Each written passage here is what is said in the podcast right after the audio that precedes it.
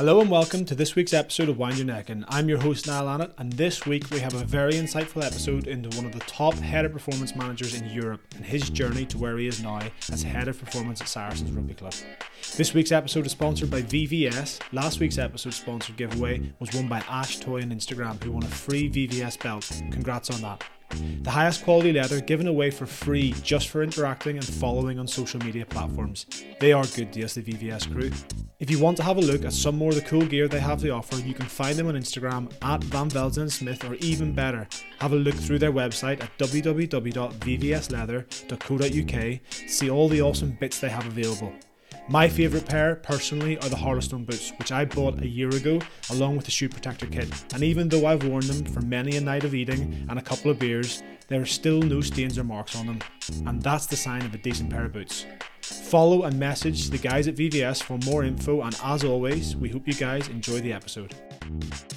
Okay, hello and welcome to Wind Your Neck In, and it's my pleasure to be able to welcome the current head of performance at Saracens and fellow Ulsterman, Philip Morrow, to the show today. Phil, thanks very much for taking the time to jump on and have a chat with us. Thanks very much for having me. Looking forward to it. The first guest we've had, um, Ulster-based, Belfast-based, so we were just laughing about it off before we started there. Hopefully, people can actually understand what we're saying. But I suppose appropriate to ask the question at this time. You know, how's self-isolation or quarantine treating you? You, Julie, and the two wee men. Are you keeping busy and keeping well? Yeah, it's been actually quite enjoyable in parts, although it's been a tough time for a lot of people. For me personally, at home with the family, it's been great to spend a bit more time than you normally do. Julie works from home anyway. so she works for a Belfast company still, um, so she's probably enjoyed mostly having us around. And the two boys have been very busy with school. So actually, my younger one just started back. He was year six, so he's one of the group that started back this this week. So uh, he got a bit of teasing from his brother. Yeah, no doubt. And you were telling me when we touched base beforehand that you're keeping the wee men fit and running loads of energy off for sure. Yeah, both the boys actually are sport mad. Academically, they're okay, but they're both sport crazy. So yeah, I take them for a we'll call it a PE lesson every day at four o'clock, and they both enjoy it. It's it's not me shouting at them or making them do it. They, they both enjoy training, so it's uh, it's good fun actually. Yeah, it's been class with the weather as well. It's sure they're absolutely loving it. And I think off the bat, only appropriate that we kind of discuss the actual title and phrase for this podcast because a lot of people who've come on having a Scoobies what it means. But in your formative years, were you ever told to wind your neck in? Plenty of times by friends, parents, uncles, and school teachers. Yeah, it's. um I actually didn't realize it was a Belfast then. And then until I came over and I said it to someone, I just was met that blank face, going, "Yeah, what? Are you insulting me, or do I need? What, what do you want me to do?" Yeah, very good. Um, one of the things I was looking to touch on quickly because we're going to discuss we're going to discuss it hopefully in a bit more detail later. But obviously, as your role at Sarries as head of performance, you're probably trying to juggle roughly somewhere anywhere between thirty to fifty players at the moment. Is that taking up a lot of your time? Yeah, and I must say we're dead lucky at Sarries to have some great staff there as well. So they do a lot of it and take a lot um, off my plate. It, has been a, a, strange period, I would say. I don't think anyone's ever went through something like this. Different than off season where you want the lads to have a break and you know there's going to be a definite plan when they come back to, to build up before the fixtures. There's been so much uncertainty around when we're going to allow to do anything, when games might begin. So that made it a bit more challenging. And actually, for players who they're generally used to structure, so they're they're told what time to come in at, what to wear, what time the training session's at. I think some of them probably find it difficult with the uncertainty around what's happening. Um, like like most people, to be fair. And then I suppose with the uncertainty around sport, it adds to the uh, anxiety but yeah, it's, it's been busy enough keeping in touch with the players. But it's actually good to catch up, isn't it? I'll, I'll be glad to catch up with them face to face. Zoom's been brilliant, but you can probably get a bit sick of it after a time. Yeah, absolutely. Especially when you're stuck chatting to me every week on, on a screen. Um, I think one of the things that we discussed previously on, on last week's episode with Pat Lam was the absolute desperate need for us in our profession for routine. So we get handed a schedule, you know, sometimes on a four week basis, telling us where to be, what to do, what we need to wear. So the lack of routine for in, in our specific jobs um, as rugby in a rugby environment is quite difficult. Have you been suggesting any sort of ways in which the players can keep that routine or try and structure their training? Yeah, I think players will inevitably default to find a routine no matter what situation they're in. I, I know I was the same with my family. It was we get up at this time and we do this, and then we'll go to the gym here. And I think people will naturally try and find that if, if they're used to it. And the players have been the same. I think most of them still get up early. They'll all do their own individual training wherever they do it. And then they spend the afternoon with their families or doing their extracurricular work that, that, that, that they do. So yeah, we've guided them as best we can while the, the, the all our all our lads are on furlough at the moment. So we've guided them as best we can to make sure um, they're not left out in the limb, but they've got an idea of what to do and when to do it. Absolutely, I think it's crucial. So the plan is we're going to spend the first half of the chat kind of bringing some context and talking through your career from more or less start to finish. Your and and then after that, we're going to touch on some themes that I'm quite interested in throughout the, the stage of your career. So if you're happy, we're going to go back to the beginning because you're born in. How far back? as far back as you want to go. And you can you can let on and say whatever you want to say but in your in your infancy born and raised in belfast went to grosvenor grammar school the first thing i'd like to touch on is how sport influenced you as a kid. You must have had a real passion for it growing up. Yeah i actually have really early memory although neither of my parents were particularly sporty i have really early memories of going out running with my dad. So i remember once we used to always do this four mile route, and there used to be these charity runs you used to do. Um, and there was, was an fun run. Yeah, the old fun run. Yeah. Oh, May. It was on May. What early May wasn't it? Because I used to do it with my family. Yeah. And um, there was a, a, I think it was an alcohol-free beer called Kaliber, and there was a Kaliber 6K. I must have been only ten at the time, and my dad said, "Let's let's do the 6K." And I remember the first time I tried to up my miles and I got a stitch. And we're running down a, a main road in Belfast called the Belmont Road. And I went to stop. And my dad dragged me up the side street, going, Don't embarrass yourself by stopping. Like people can see you. So maybe that was like the start of some seed that got planted in me. But all through primary school, I was always sport crazy. Played rugby, football, and hockey at school. And then probably a bit of luck, um, hockey became my main sport. There was a guy, Ronnie Smith, who who also saw a bit of potential in me as a hockey player, and he asked me to join Annandale Hockey Club. So at the time, I was like, "Yeah, okay, you're 11 years old and you get to play sport." Um, so I, that that was sort of the start of structured sport for me, and I took hockey pretty seriously, and um, I did okay at it um, through my teenage years. So yeah, that, that was that was the start of it. I was always injured.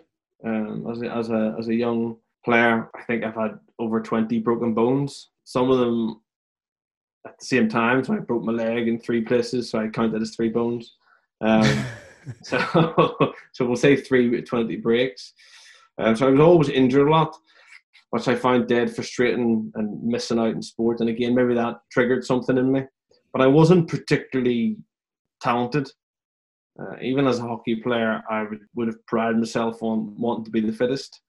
Um, I definitely wasn't as skillful, but even from a young age, I thought to myself that if there was ever a fitness session, I'm going to win it. Probably that's where it, it, it started in terms of my love for fitness and training.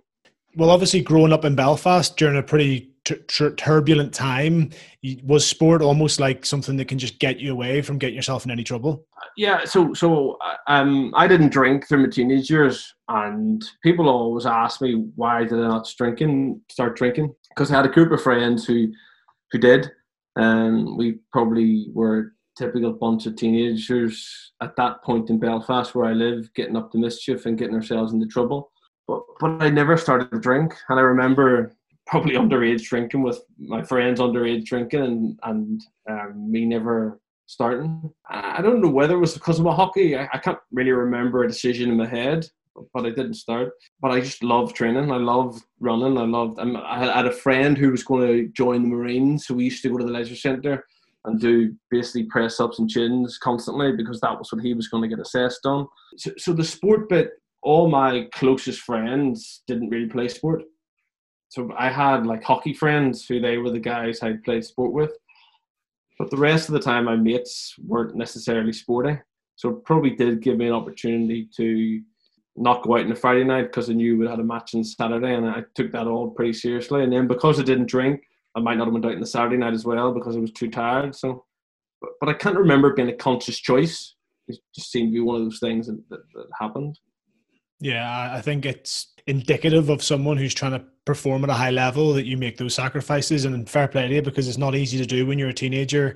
The elements of peer pressure and stuff that come into it. But i suppose so from that early age now that we know what you've gone on to achieve and what role you're in now those early years there was clearly a real interest in strength and conditioning or performance or training whatever way you want to call it. So can you talk us through the kind of early stages of how you went through to become qualified and that sort of thing? Because i know you finished off at the university of ulster doing um, a degree or a master's actually. But what were the early stages of you trying to form that career? Yeah, well, strength and conditioning didn't really exist. You're going back to when I was picking A levels, 1993. So it wouldn't have really been a career choice. You wouldn't think, oh, I'm gonna, I'm gonna be that. There wasn't even professional sport really. Rugby hadn't turned professional. Yeah, 95. Uh, yeah, so so I wanted to be an engineer. My, my fifth year um, um, work placement I did at a civil engineering company.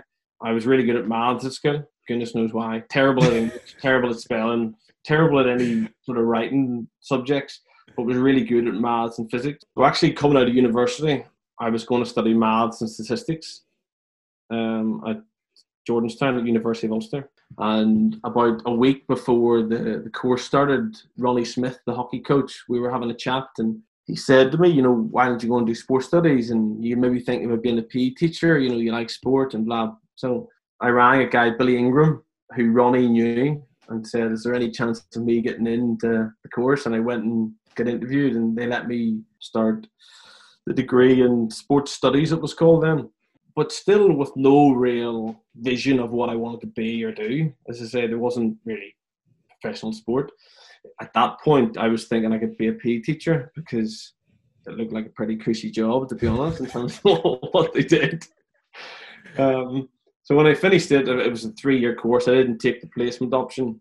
I had met my wife, my girlfriend, then obviously. So I, I, I took a year out and worked in a gym um, in the Shankill Leisure Centre in Belfast, and actually had a, a great time doing it. To be honest, it was uh, it was sort of my first proper job and I had an opportunity to train and um, I started to think about training probably a bit more on the back of some of the things I picked up in my degree. And then after that year, I was thinking to myself, what am I going to do now? Like, I can't. So I genuinely was, was, was going to apply for a job to become like assistant manager of the leisure centre. And my wife was going back to do her final year in electronic engineering so she was studying at Jordanstown, and there was an opportunity um, to go back and do a master's. Uh, and because I wasn't from a particularly wealthy family, I got funding. I got this European Social Fund that paid for my master's and give me hundred pounds a week to go back and study. And I thought, this is okay. So I went back into the master's in physiology, so exercise physiology. Because again, strength and condition didn't exist. There wasn't a course to study. But again, after I actually worked hard on that. I would say that was the change. Julie um, moved in with me and my parents at that point, and she took her study seriously, and I started to study a bit more seriously. And that was a big change in both our lives, really, in terms of thinking it's quite a long way left in my life. I need I need to do a bit of work here. So yeah, I, I went back and did the masters, but after it, no idea what I was going to do. I, I did okay in my masters, and then thought, well, maybe I'll do a PhD. I could become a lecturer I was working in a in a fitness first. The fitness first still exists. The gyms. Yeah, down um, at the old movie house cinemas, isn't it? Yeah, just as a, as a gym instructor, personal training, because I said I loved the training side of it. And there was a job in the paper which was for it might have been called a fitness a fitness trainer for the Irish Rugby Union. So Julie picked me up from work. We were sharing a car, a car at the time, and she said, um, did you see the job uh, with the with the rugby in the paper? Would that not be something? And I was going, oh, it'll be jobs for the boys, um, just because that was my view on it. And while I was um, basically cleaning toilets and, and cleaning out the jacuzzi at the gym, she wrote my CV up in the in the computer down in the fitness room and sent it off. No way. And I ended up, I got a letter. It was you had the post things. You know, there's this thing called post. you get a letter posted back to you. Um, With a stamp and all, yeah? Yeah. I got this letter through the post going, and it was marked Irish Rugby Union, and it opened it up being invited for an interview. Um, so there was a fair bit of luck in terms of that first step. So how does that tie in in with 2003? Is that the job that she did? They used to go through the RFU to go to get the jobs at the provinces because in 2003 you move into rugby and you start to work with Ulster. Yeah. So no, this was 2000 and probably 2000 and 2001. I started the job. So basically, the Irish Rugby Union had decided that the fitness was a huge issue, and they employed this well he, my mentor and friend and the guy that gave me opportunity, a guy called Liam Hennessy, a brilliant man, um, unbelievably bright, unbelievably intelligent, but a great person as well. And he decided that he was going to can't make too much of a change to the upper, the older players, but we'll start young and we'll put this program in place where we're going to develop the youth and they're going to come through with the right um, tools to help Irish rugby. So he employed a guy called Aidan O'Connell and myself, and I think it was called the National Academy hmm. um, back in 2001. So you would have had players like I'm trying to think who, who, the players were. It would have been maybe like Jamie Heaslip just coming out of school, that that okay. era of player. So that was the start of me doing it. Um, and I happened to be based in Ulster, and at that point you would have had like Rory Bests, um, Neil McMillan's, Matt McCullough's, Brian Young's, all those players who were just finished school and they were first year and got put into this National Academy program. Yeah. So I did that from 2001 till maybe a year and a half, 2002, um, halfway through 2002.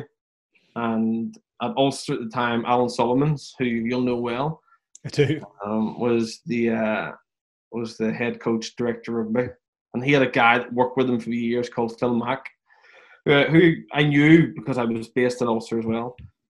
And Phil had got a job, I think, with the Brumbies in Australia, and it was a good opportunity for him. So I got a phone call from Mike Reid, who was the CEO at the time of Ulster Rugby, who said, Could I meet you? And I was like, yeah, okay. So I pulled up to this petrol station in a, in a place called um, Temple between Belfast and, and um.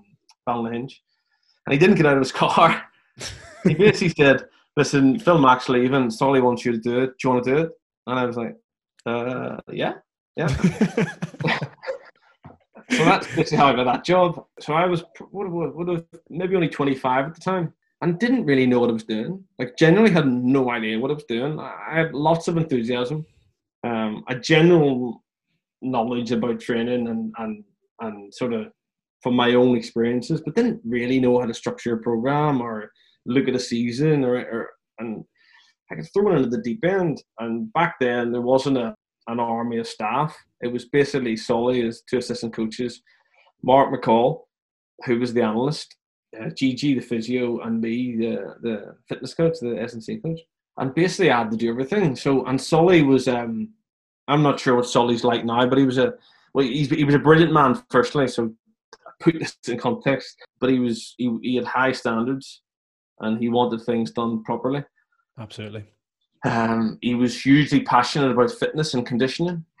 So actually, from that side, it was brilliant because I had a coach who actually believed in the conditioning side.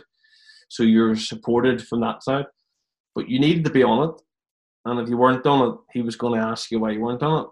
So all of a sudden, you learn very quickly that when you've got to be prepared, if you're going to take a session, you're going to be prepared because if you're not, the coach is going to scream at you. And we had a bunch of players who were all older than me. They're going to take the piss out of you. So very quickly, you make sure you go turn up the sessions being prepared.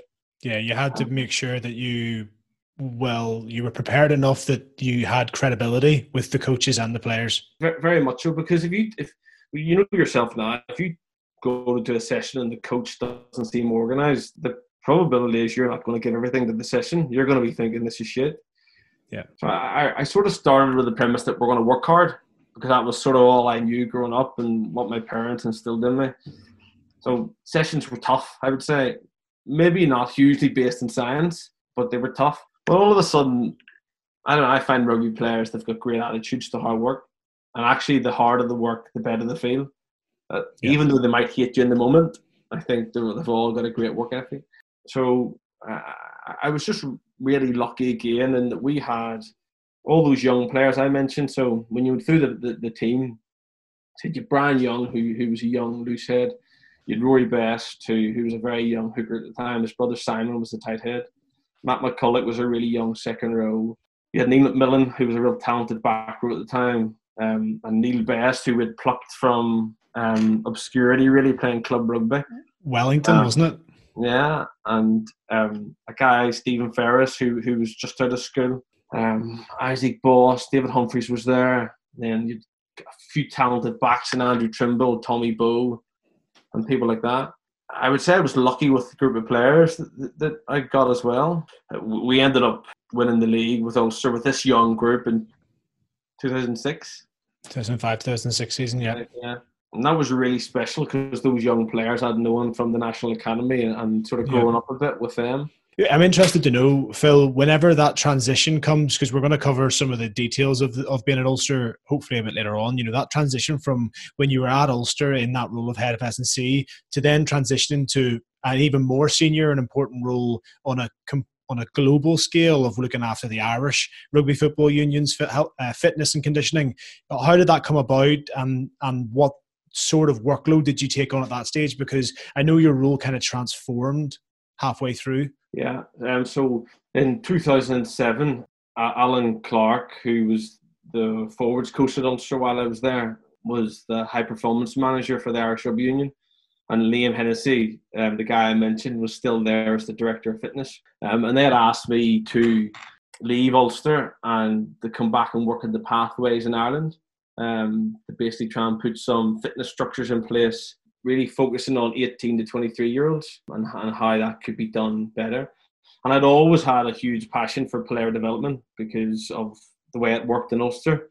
And again, that might have been a bit of luck that drove that passion, but it became important to me that actually seeing a young player fulfill his potential was as rewarding as winning something for me. Like when, when Andrew Trimble or Tommy Bowe played for Ireland, in a bizarre way, it gave me as much pride as when we won the league with Ulster, just because I'd known them since they were 17, 16, 17 at school. And it might have just been a small part, but you had an opportunity to work with them. So that, that, that, that was important to me. And Liam had this vision again to take the experienced trainers in the provinces and put them in the pathways. So Des Ryan, who's now the head of medicine and science at Arsenal Academy, he was the Connacht trainer and he came back as a coach educator and worked with the under 18s and they put me with the over 18s and as part of that pathway. So that year would have been peter O'Mahony's and Conor Murray's and, and and that group of players. And that's so interesting because we met at that kind of group where you were looking after that Irish under 20s team that went to Argentina forgot to say, and Niall Nets. He, yeah, he yeah. Do, I mean, in, the same group with Peter O'Mahony and Conor Murray, no doubt. Yeah. Nat. Um, no, but that, so it's interesting because you obviously, I, I remember you coming on that, that World Cup and the build up to it and stuff. And you didn't want to mess about. You wanted to make sure you got your work done whenever you were about and, and make sure you were looking after yourself. But the passion to make sure that we were successful was always evident. I'm not sure where my competitiveness comes from, whether it's in people or whether it came from, but I, I would probably people that know me would know that I'm pretty competitive and quite emotional, to be honest. I, I, I can, and that spills over at times, and it definitely did spill over more when I was younger. But yeah, as soon as I started to work with those young lads, they're the players you work with, and you want them to be successful because you've got a vested interest in them, and you you you care about them, and and uh, it becomes important to you. I did that for a couple of years actually, and it was a good group. And then I, I find it really difficult when I reflected on it. So after about a year and a half in, I find being away from the day to day of club rugby phenomenally difficult. I don't know if I knew that about myself at the time, but I, I figured it out during that period. Or actually just being by myself and not having interaction every day, I, I find it really tough mentally. Um, and there's times where I'm driving across Ireland by myself in the car really struggling to be honest because I'm thinking I'm not really enjoying this. And it was a great job on paper and I loved the times we were in camp and and, and got satisfaction with the players. But actually the day to day was was difficult. So I was actually going to go back and work I applied for a job in New Zealand uh, with Julian. I started to look for schools because we were talking about having kids at the time. And I, I, I, I was basically looking for a job back in the day to day and Liam had moved on from the RFU. He had some health issues at the time and, and left the RFU. And I was asked would I apply for his position as the, the head of fitness. And I was really torn at the time because I sort of had, had my mind made up. Now I'm going to go back and work this day to day. And this was almost even more strategic and removed um, at, that moment. Anyway, I went for the job and I, I was lucky enough to get the job. And it's funny how these sliding doors happen. It turned out to be an amazing experience and taught me a lot around myself, about how to manage my own time, about how to think a bit more strategically, how to manage staff, um, which I never had to do. It was just working with players. So it became actually a brilliant learning experience, which, which has helped me now because a lot of that was trying to work with the staff on the ground who were working with the players opposed to you working with the players directly. So I, I, I managed to get some good skills there, I think, um, which have been good for me uh, moving forward. And then it would have been 2010. Declan Kidney was the, the head coach of the Irish team. And he basically asked me, um, would I double job?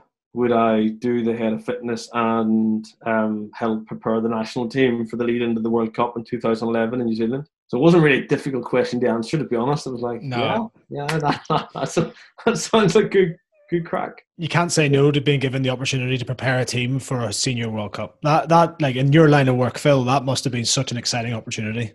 I, I still say when I talk to my, my friends here, sorry, the staff, the World Cup preps, they'll probably be my uh, most enjoyable period professionally um, in terms of you get a group of players together who are phenomenally motivated because there's a World Cup. We had some great players in, in that team, actually great players even globally, not just you know, not just in Ireland. Mm-hmm.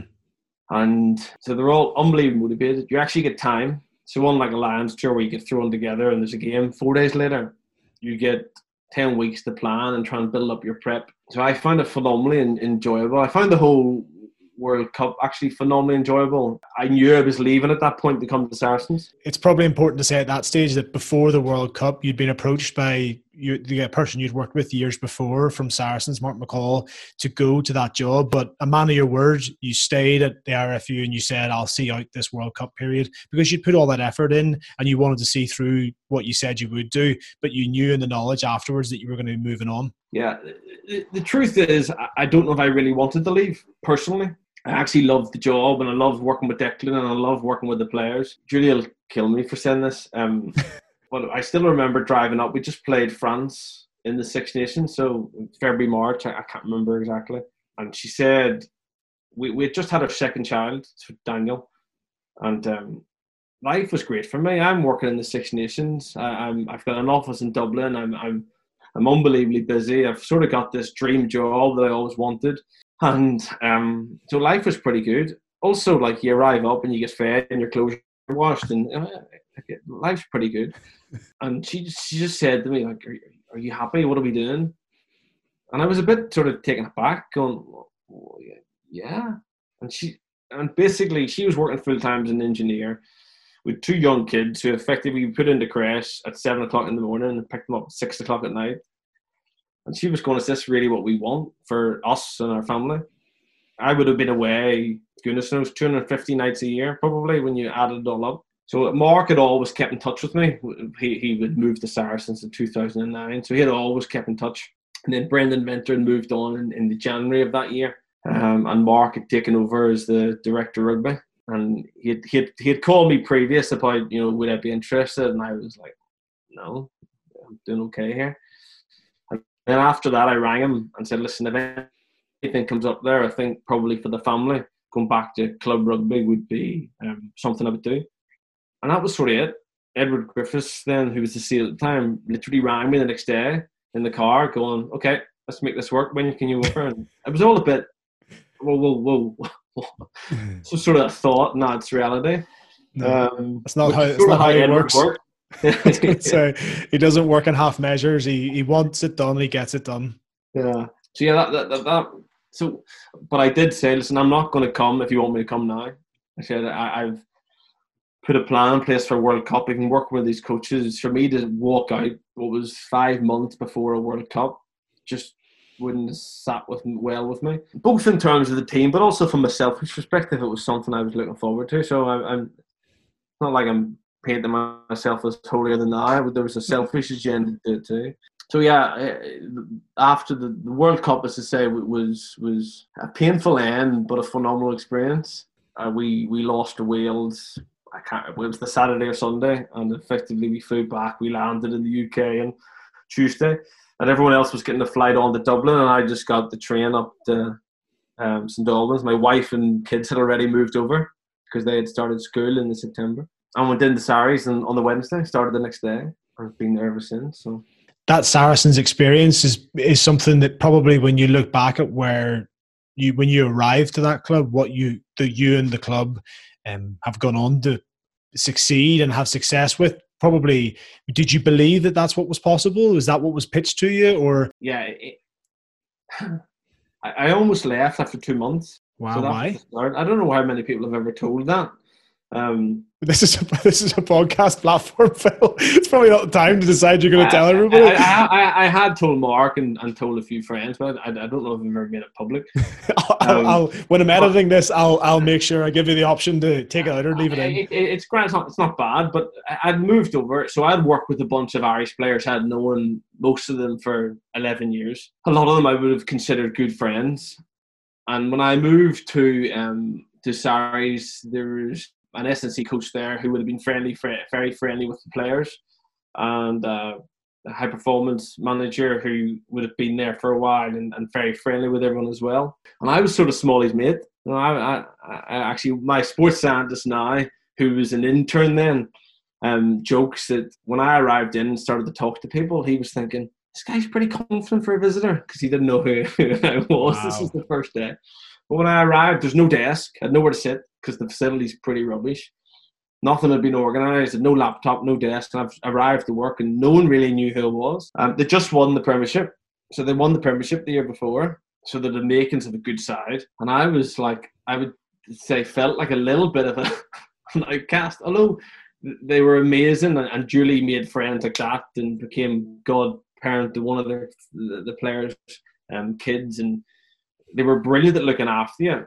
But just from a personal perspective, I found it difficult because I had no relationships with the players. They didn't know me. They didn't know what I'd done before. And I was almost like, shit, I need to prove myself here again. Mm. So I found it really difficult at the time. And it took, I would say, four months before I felt more comfortable. Like Declan had come over basically to say, Do you want to come back? And I, I remember having the conversation with Julie saying, you know, what do you think? And she's going, I've moved moved over here with two kids, put her kids in a new school.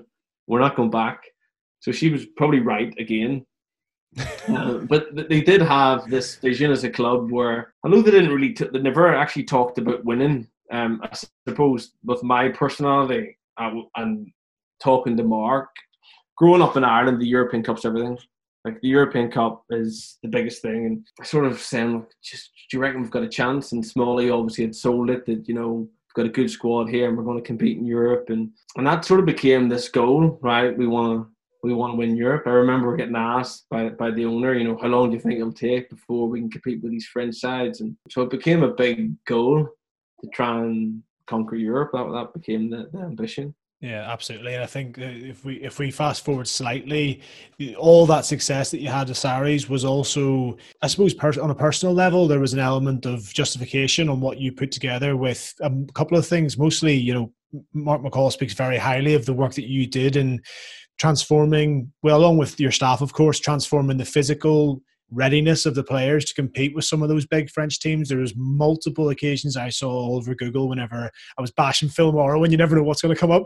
And then at the same time, um, you know, the, the opportunity to go on a Lions tour came up, and I know we've skipped the whole Saracens experience, and we will go back to it. You have to trust me. That that Lions tour must have been it's the pinnacle for a player phil you know me you've known me since i was 19 that is the pinnacle for everyone that is where it sits it doesn't sit there emotionally because it's never the same as playing for your country but from in terms of the, being the elite of the elite and getting to play with some of the best players in the Great British Isles and, and Ireland. That must have felt nice when you got that call. It was actually really emotional when I, when I got the call initially. So again, I always think generally personal success comes in the back of team success when you yeah. work in sport. So uh, again, phenomenally lucky that we had a group of these young players who came through to become very good players. Um, when you when you think of that little group that Mako had joined the club as I remember meeting Mako and he wouldn't have been the fittest guy that I've ever seen, we'll say, um, as a as a 19, 20 year old, but he became phenomenal. And then you Jamie George and Maro Itoje and George Kruis who came through the club and their academy and um, and Owen Farrell again. So all these players who you had watched from a young age become, I suppose, world class players. That's probably why my name was in the mix. I would say, not not because of anything you do, and because the club had been successful. Paul Stridgeon, who's Warren Gatland's right hand man, who, who he worked with in, in Wasps and in Wales for a long time, and Paul had worked with England. So he used to come in and visit the club. So I had a bit of a relationship with him, and a lot of those players had went on to play for England, and we used to keep in contact. And um, he basically sent me a message, just says, "Are you in?" And uh, I was like, well, "What?" And he goes, and that that was basically it. So I was phenomenal. I was like a kid. I was like phenomenally excited. I remember ringing Julie and I my dad and stuff because it, eh, like it's really special, isn't it? It's something that actually when I left Ireland, it was the one thing in my head. Uh, if I gave up the chance to, to um, work with the Lions. So hugely great, grateful for Bobby, as everyone calls him, and um. Paul Stridgeon for and and Gats for giving me the, the, the chance to do it when I was based at the club. And again, the experience was it's quite unique experience. It's it's sort of bizarre. It's a bit of a whirlwind for play to the coaches because you get a bunch of players together and literally you have no prep time, none. And all of a sudden you're in a country, especially the New Zealand one, they're pretty good and, and the club sides were all pretty good. and uh, they've done a phenomenal job. The coaches at preparing the team to be able to, to compete. Actually, from an S and C perspective, it's not really that hard. So I was keen to ask you about that because the perception is that the coaches get given these guys and they have to kind of form a team with this group of players who spend four years kicking the shite out of each other. But from a strength and conditioning point of view, is your job because you're imagining that these guys who go in the British and Irish Lions are probably the top of the top from a physical point of view more times than not as well is your job more so to make sure that they stay there and also the caveat to that's probably to keep them healthy. Yeah. So generally they've come off a long season but we never really talked about that or talked about fatigue. We obviously put a plan together as to what the training session should look like and the strength program should look like which was very simplistic in terms of right let's maintain their strength.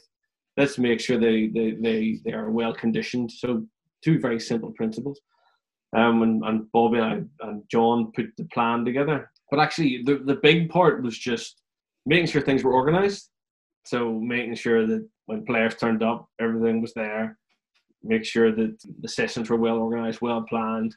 Being an ear for the players, like get involved in the crack and trying to get the because trying to develop team spirit's a massive thing. So I said the coach has done a phenomenal job at that and preparing the team. And and Bobby and I really just messed about for six weeks, to be honest, and had a bit of a laugh and had a laugh with the players. And um, we made them work hard because working hard together is a good part of building team spirit. But it wasn't hugely technical. It was like get a bunch of people together and work hard and try and bring them together that they're all willing to work hard for each other. That that, that was it. Coaches probably deserve more credit because they have to come up with a game plan and get them all um, doing that before test matches start.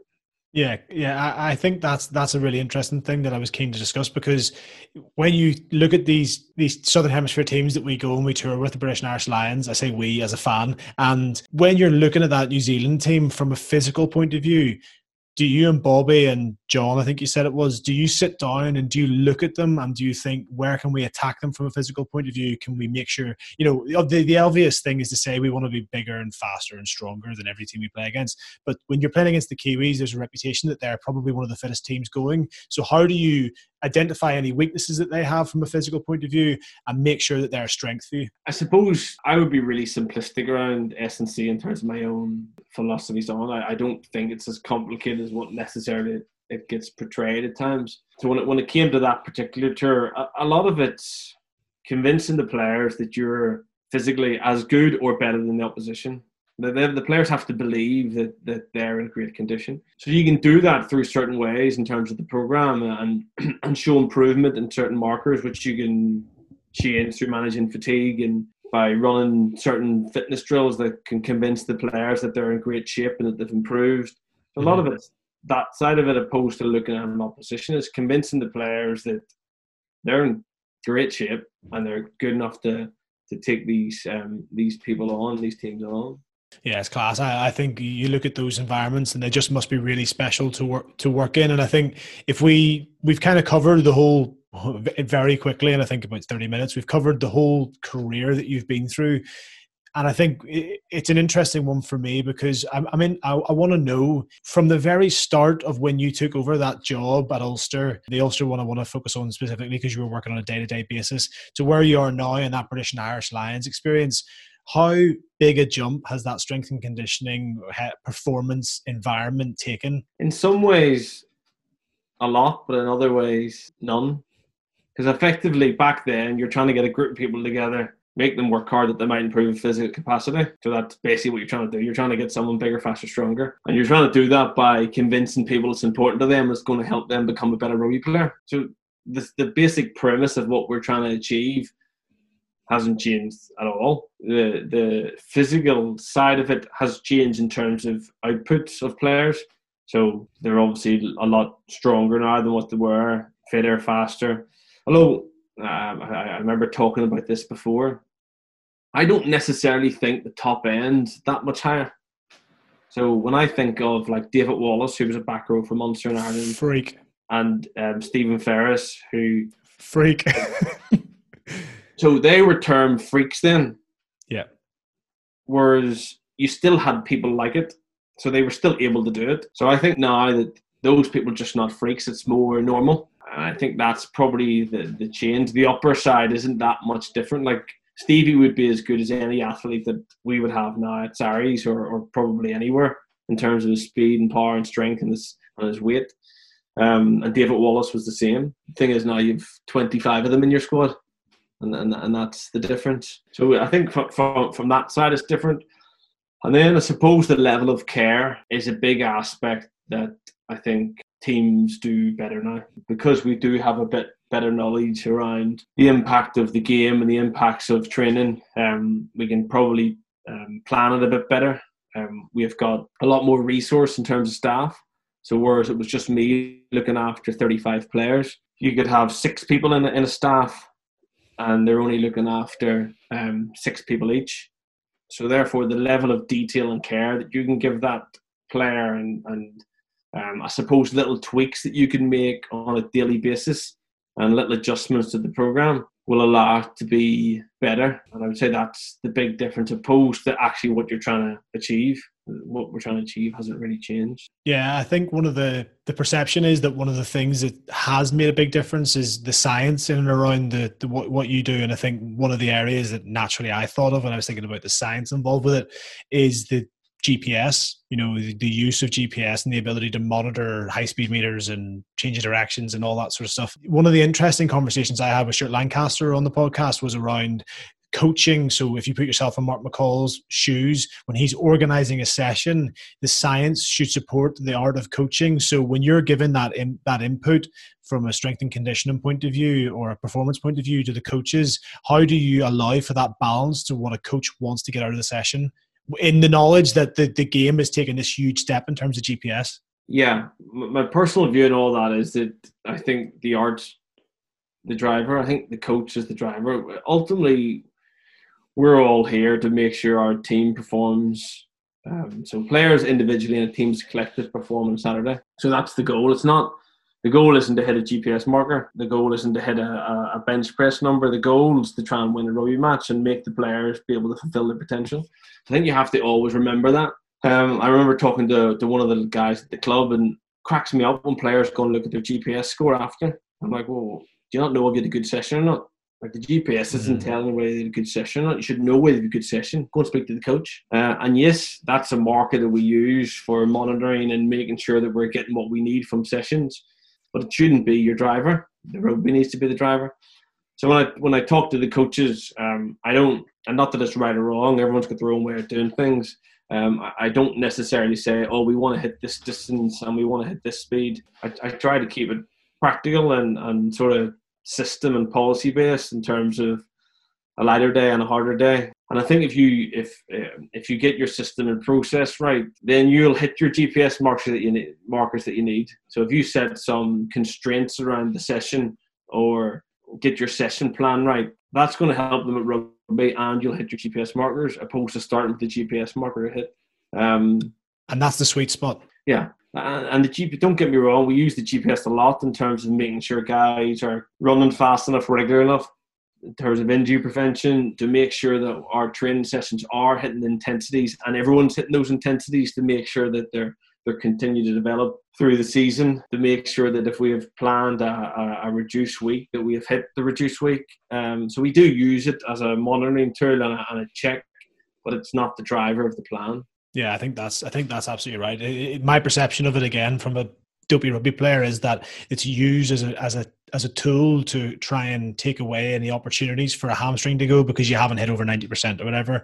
And I think one of the other things that um, stood out for me was that you've had a, a a long career and you've also jumped countries. So one of the interesting topics I was quite keen to, to kind of delve into was the perception that you've worked with a load of Irish players, granted at a younger age and at a different time within the, the strength and conditioning timeline or the framework. But do you see any differences between those English players and those Irish players that you worked with or in the systems that they work? Because I know growing up at that time, there was always a massive physical difference with the English players. They were always, I don't know what they did at a younger age, or it's just because they had a bigger pool of players to choose from. But I'm interested to know, was there any differences in that strength and conditioning system? Comparing what I came from in Ireland to what I um, came to in Saracens, um, there was differences, but probably not what people would expect. Okay. I do agree that when you looked at the English side, especially back then, and not necessarily now, a lot of big um, people. But I do think that was a lot to do with population size and genetics of, of the population. I think the Irish development program is a good program um, and, and, has done a great job with the numbers they have got um, to be able to compete. So when I when I came from Ireland over to Saracens, uh, I wasn't really sure what to expect. I think people always look bigger on TV and so I was surprised when I actually met the squad that I it wasn't necessarily a big squad, no bigger than what we would have had um, in Ireland.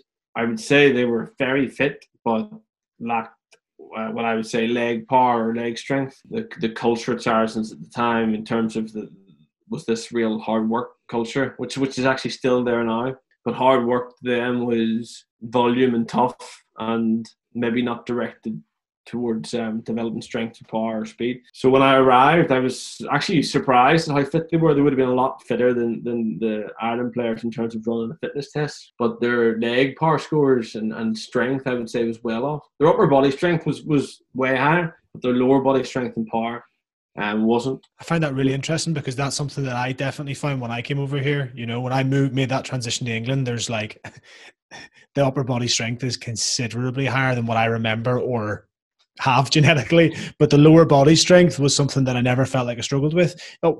Is that down to just the type of programs that they're doing, or the importance, or the way, or the style of the rugby that you play? It's difficult for me to say across the board. Um, my experience at Saracens was the way they trained rugby wise, and probably their the way they targeted their gym programs. Again, it, it, it was successful because they'd won the Premiership the year before yeah. But I just felt that against the bigger French sides, I think our pack weight back then would have been about 850. And you're playing against French sides, which are well over 900. I just felt that we were a bit light and it became a real priority to try and get some lean mass on people, um, mainly around their legs. And again, a little bit like Liam did in Ireland back in 2001, I had a group of older players where I thought, am I really going to um, change them too much. Although they were brilliant and, and they worked hard for me, you had a couple of 31, 32 year olds, and I'm thinking, ceilings. Am I really going to start smashing spinal loading on them when they haven't done it and when they're still trying to perform games? And I was conscious that I've came to a new environment, and if you break six people, everyone thinks you're a dick. So I sort of focused on the younger players a pretty huge focus on on them and, and tried to convince them that if they can get their leg power up, it's going to make them faster, and if they get their leg power up and their leg strength up, it's going to help them in their carry, and it's going. And I always tried to tie it into how it was going to help them be a rugby player, because um, I think that's how you get buy-in with the player. I would say I was pretty honest with the players in terms of where I thought they were at, and some of them in particular. And some liked me for it, and some didn't. But the ones who who, who did, I think, uh, really bought into the program, and well, I, I I hope that we made them we made them better in terms of their their, their rugby.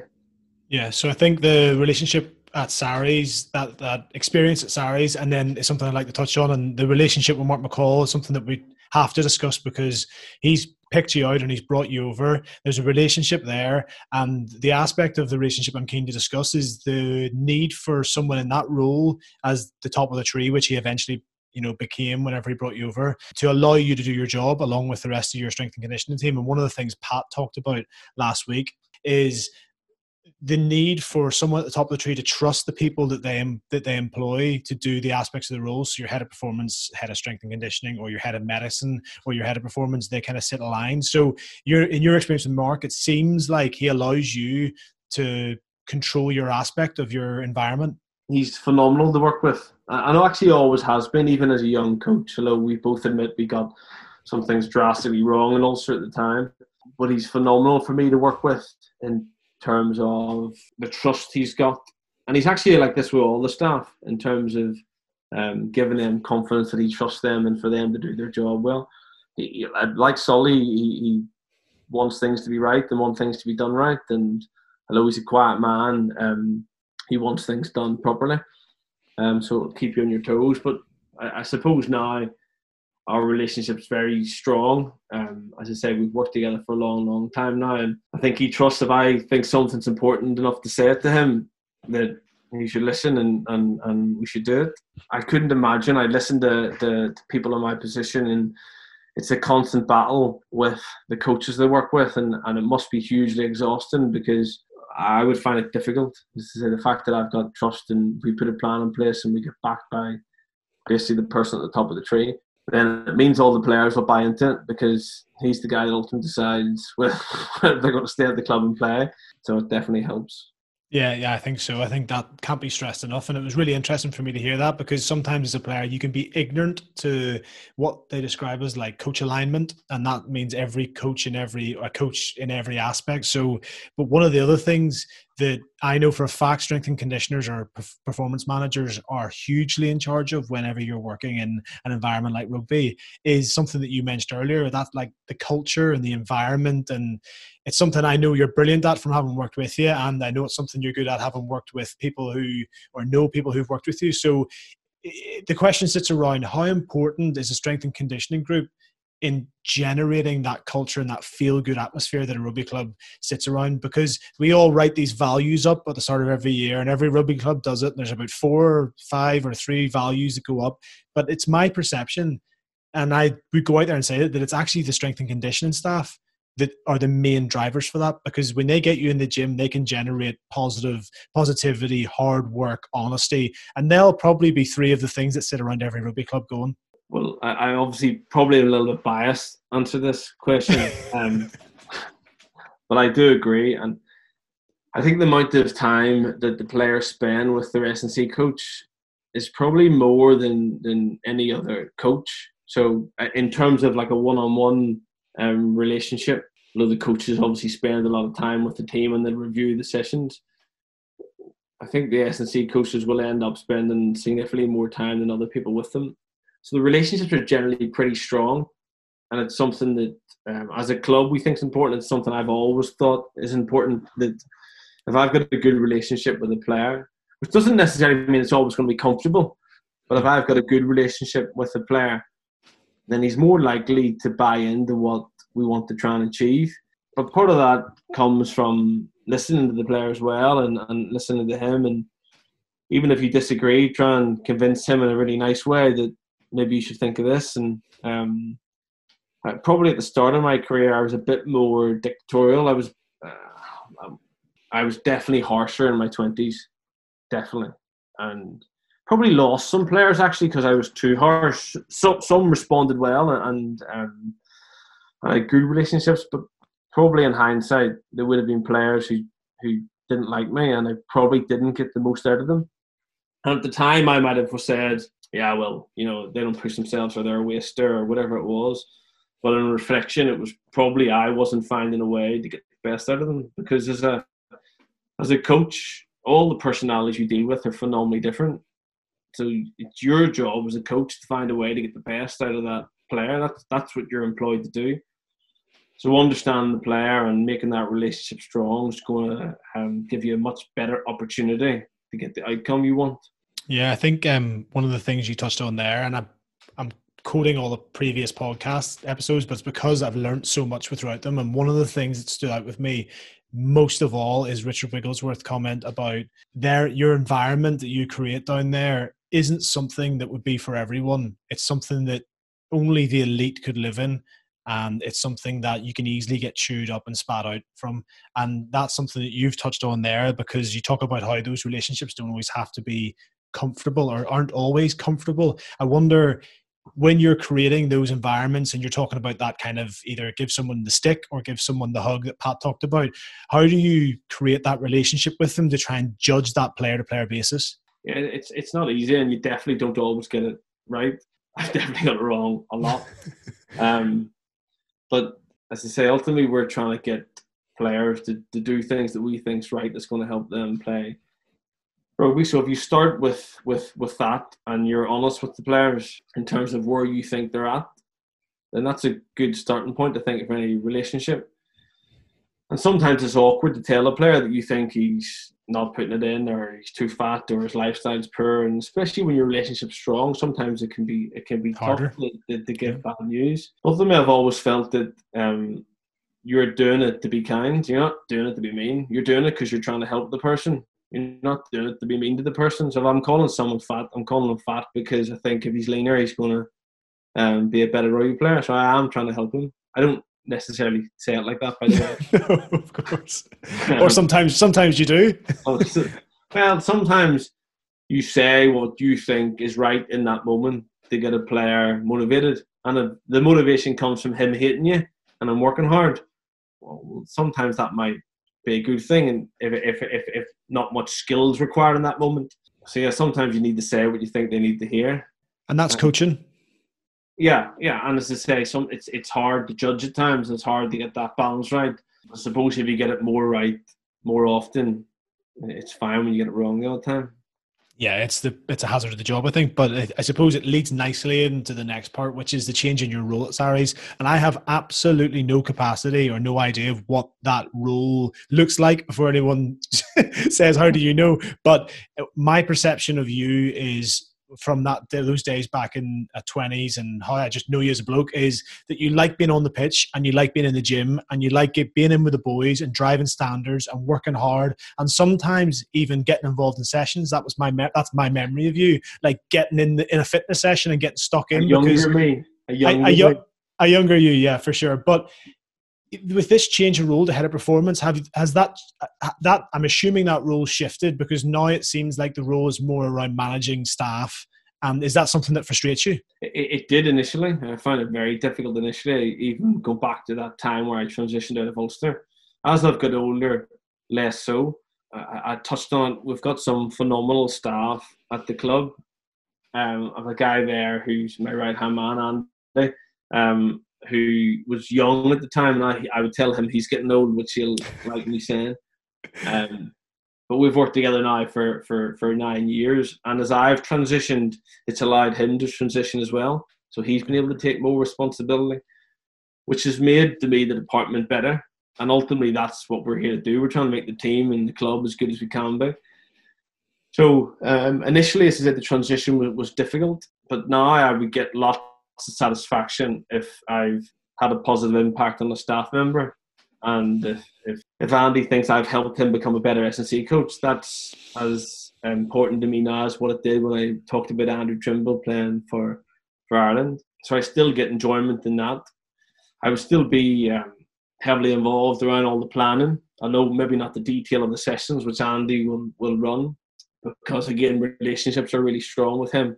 I would still be heavily involved in in all those discussions and, and the planning of the training week and how we run that. So I, I would say I'm still involved enough to satisfy that, and I'll still be heavily involved in making sure the players are hitting whatever physical targets need to be um, met. so yeah, I wouldn't I wouldn't have removed myself completely from from the playing group. So if I think they need to hear from me, um, I'd be willing to do that. Yeah, absolutely. I think that's the competitive edge in you. I can't imagine that's ever going to go, Phil, because uh, it's just it's just in you or it's not. And I think the the interesting thing, moving slightly sideways from that, is the experience that you've had as a Irish head of fitness, and you, you're so you're controlling this body of clubs, which in, in as we know it is the provinces, and then your job is to make sure that the provinces are doing everything that you want them to be doing to make sure these this group of players are as fit as possible. Okay, and then we move across, and you become the Sarries head of performance, strength and conditioning coach, in whatever role you want to talk about. You now have input from the RFU talking to how you want some of. Well, you know, there's no doubt about it. Like at least five or six of these high quality Saracens players will be constantly discussed in these English RFU meetings about how conditioned they are or what they need to improve on. So, having been on both sides of the table, how do you find that, and does it allow you to manage those situations better? I think so, but I suppose you need to ask the people who who, who deal with me. Um, I I often think that again, it's not. It never needs to be as complicated as what um, people make it and I think it always comes down to relationship. So what you said there about it well worked in Ireland, yes, as the head of fitness, it was my overall responsibility, but I never saw it as me going into the provinces and telling them to do that. I went in to try to make my relationship with um, it was Jason and Aiden and JD at the time um, as strong as it could be, and if my relationship with them strong, like I've never met an S&C coach who's went, do you know what? I think I want my players to be fatter, slower, and less fit. It's not something I've heard a lot, to be honest, from an S&C coach. So generally, someone's going to be going, well, we want them all to be a bit stronger, a bit more powerful, a bit faster, a bit fitter. Either some of that or all of that. And and there may be variations in how someone goes about getting that, but the ultimate that, goal is is is that. And if you actually remove, I don't know, ego from it, and you go, okay, well, what are we trying to achieve? We're trying to make the player as good as it can be.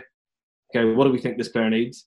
And there might be some differences about, well, I think he needs to actually be a bit fitter, but more, and then you can have a conversation if your relationship's strong with the S&C coach and come up with a, a, decision. And I never, ever, ever had an incident where um, it became the standoff between us and them and, and, and I try to be like that when now if I'm ever working with the England staff or, or whoever it is. And and yes, we, we like have some small disagreements about maybe what a priority is, but it it's so minor in the greatest scheme of things that I don't I don't think it really matters that that much. Yeah, I just thought it was interesting because when you're when you're in charge of that that kind of whole provincial uh, outlook. It, the perception is that if Declan Kidney comes to you and says, I want player X fitter because he's not fit enough, you need to go and see what he's doing in his provinces because he's not doing enough when he comes into these Irish camps.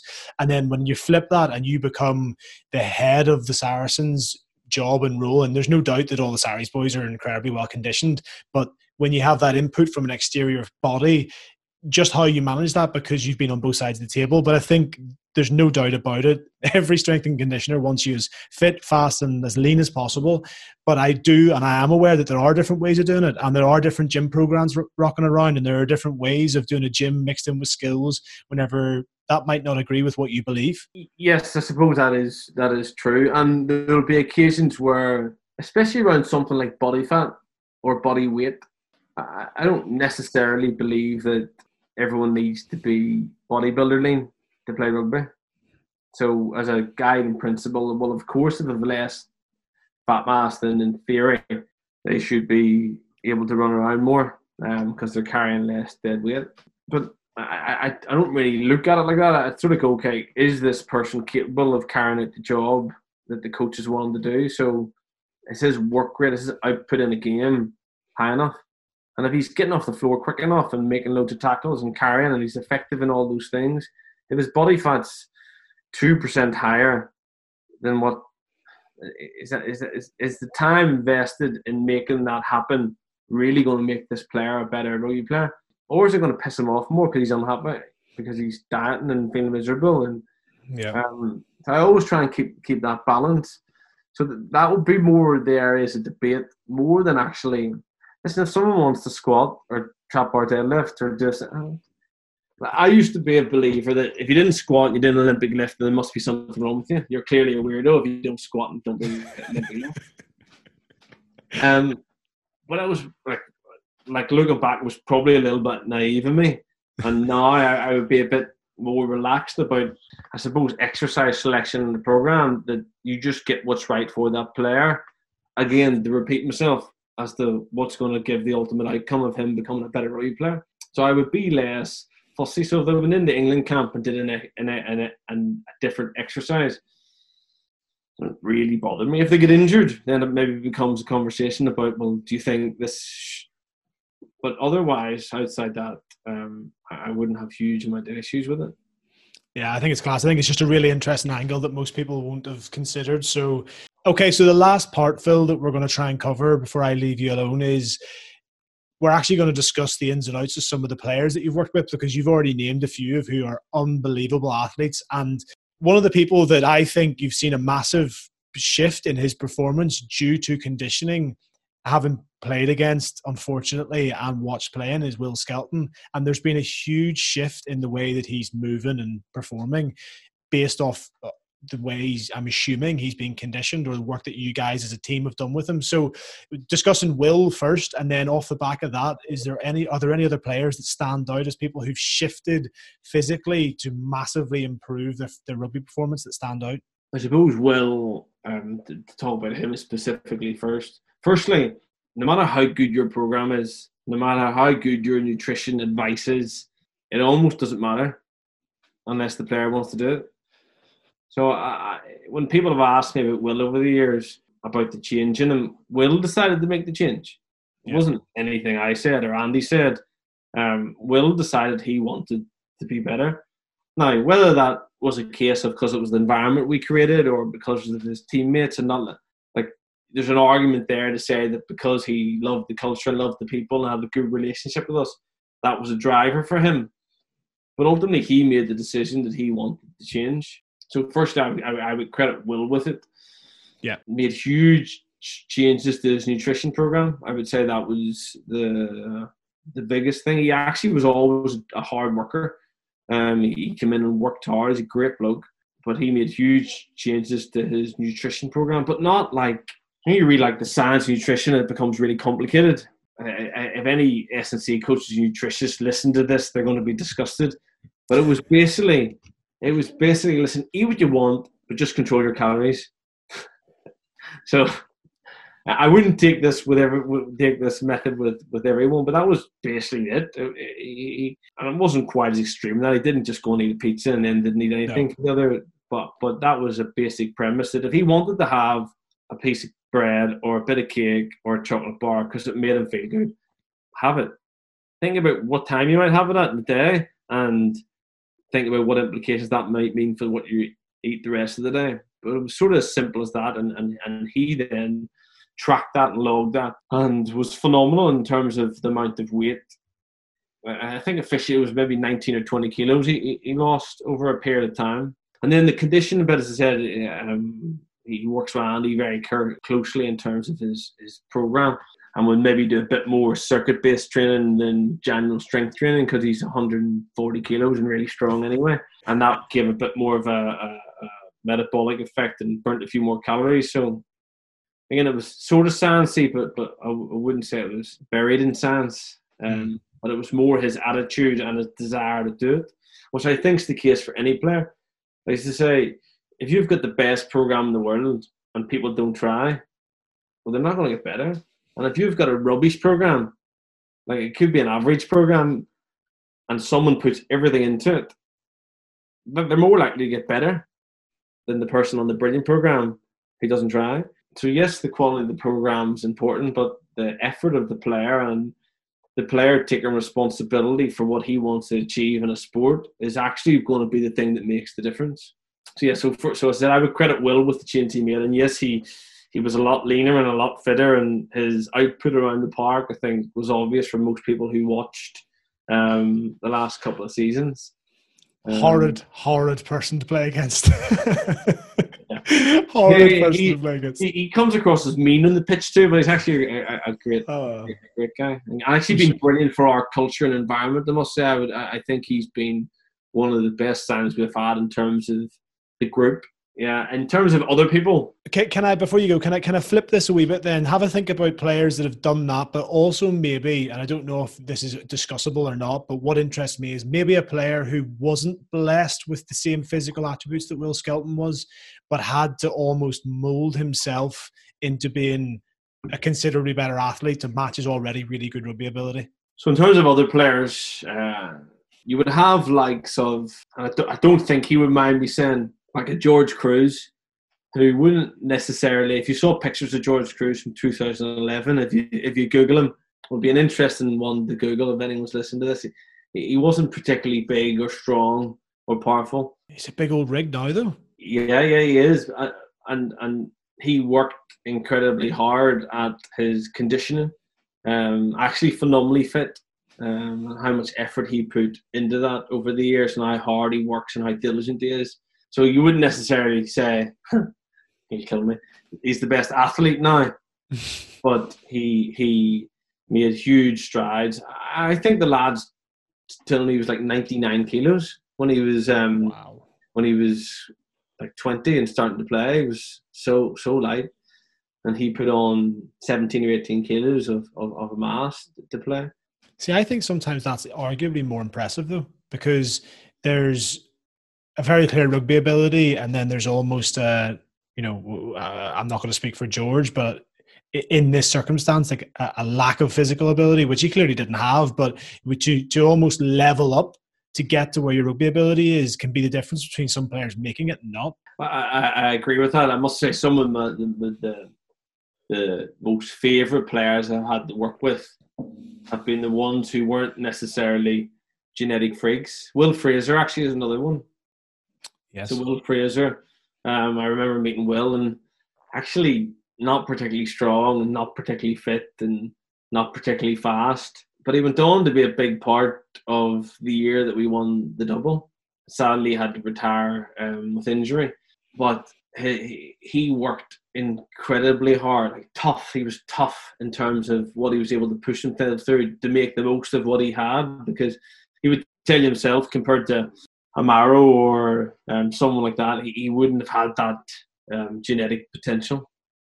Yeah, absolutely. And I think um, in an effort to round it off and leave you alone, I'm going to ask you for kind of from your whole period of coaching um, in the physical aspect, who who the, the people are that stand out in certain areas. And i'm talking like back from the engine that was nigel brady who i used to try and chase in fitness tests and was fit as anything to the guys that you work with now.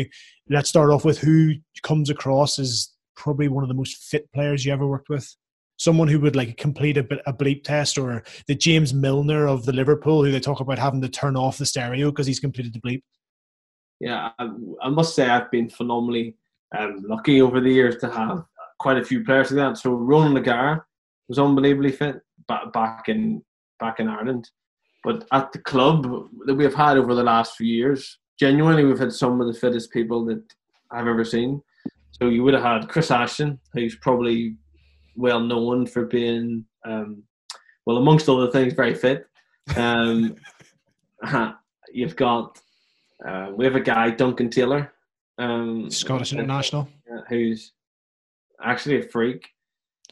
Do you know? Um, uh, do you know Nick Tompkins talked about him, and he talked about how we discussed the the efforts that you have to go to when you're a young guy to catch up with the guys who are really good. And he referred to Duncan Taylor as someone who would have a crazy amount of involvements in consecutive motions. Yeah, remarkable for someone who doesn't necessarily look like the best athlete.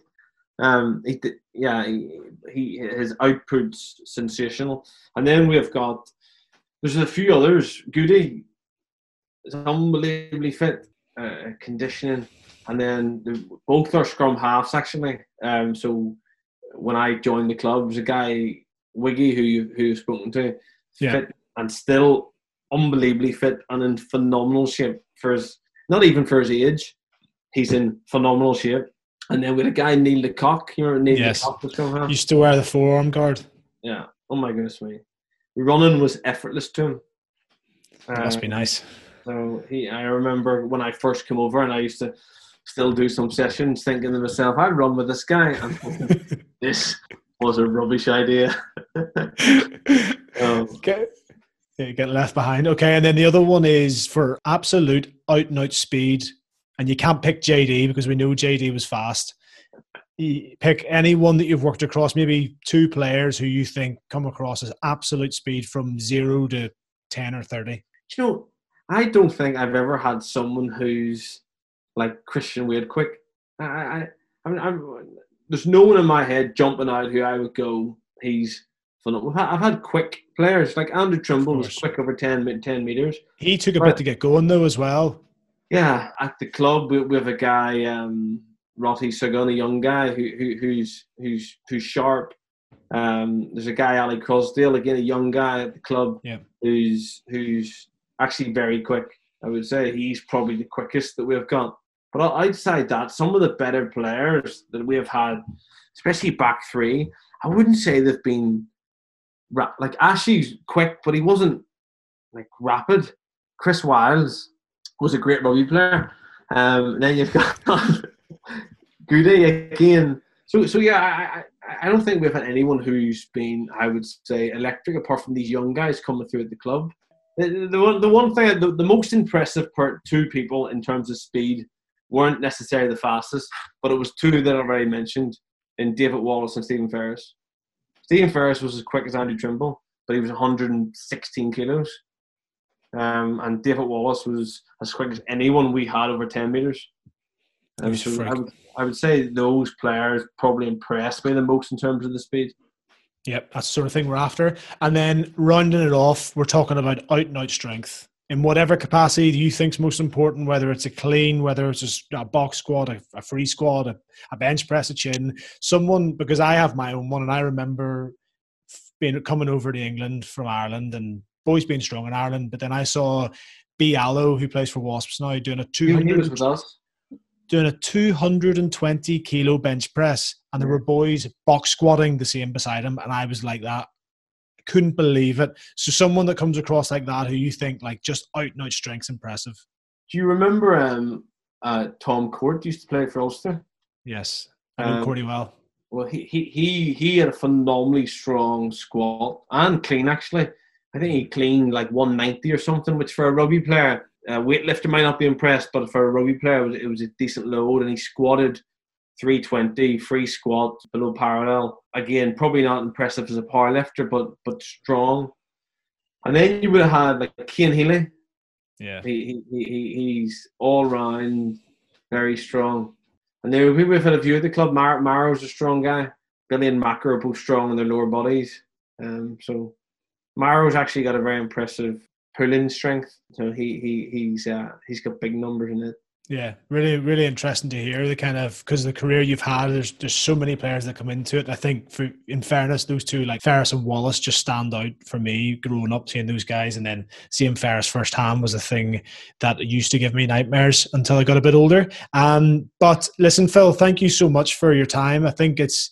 I really appreciate you jumping on and having a chat about your career and the influence that you've had on loads of clubs and loads of teams, more importantly. And I think it's been really interesting to get your insight from that kind of head of performance view back to the very early days whenever you just started off and Julie put your CV in to get you a job. And I think it's an, an incredible journey. So, look at all the best to you and Julie and the two kids. And thank you so much for jumping on.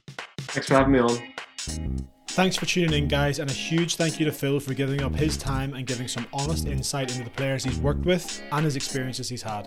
Thanks to VVS for being on board for another episode, and don't miss the opportunity to win a free belt on social media platforms. That's at Van Velden Smith on Instagram to be in with a shot.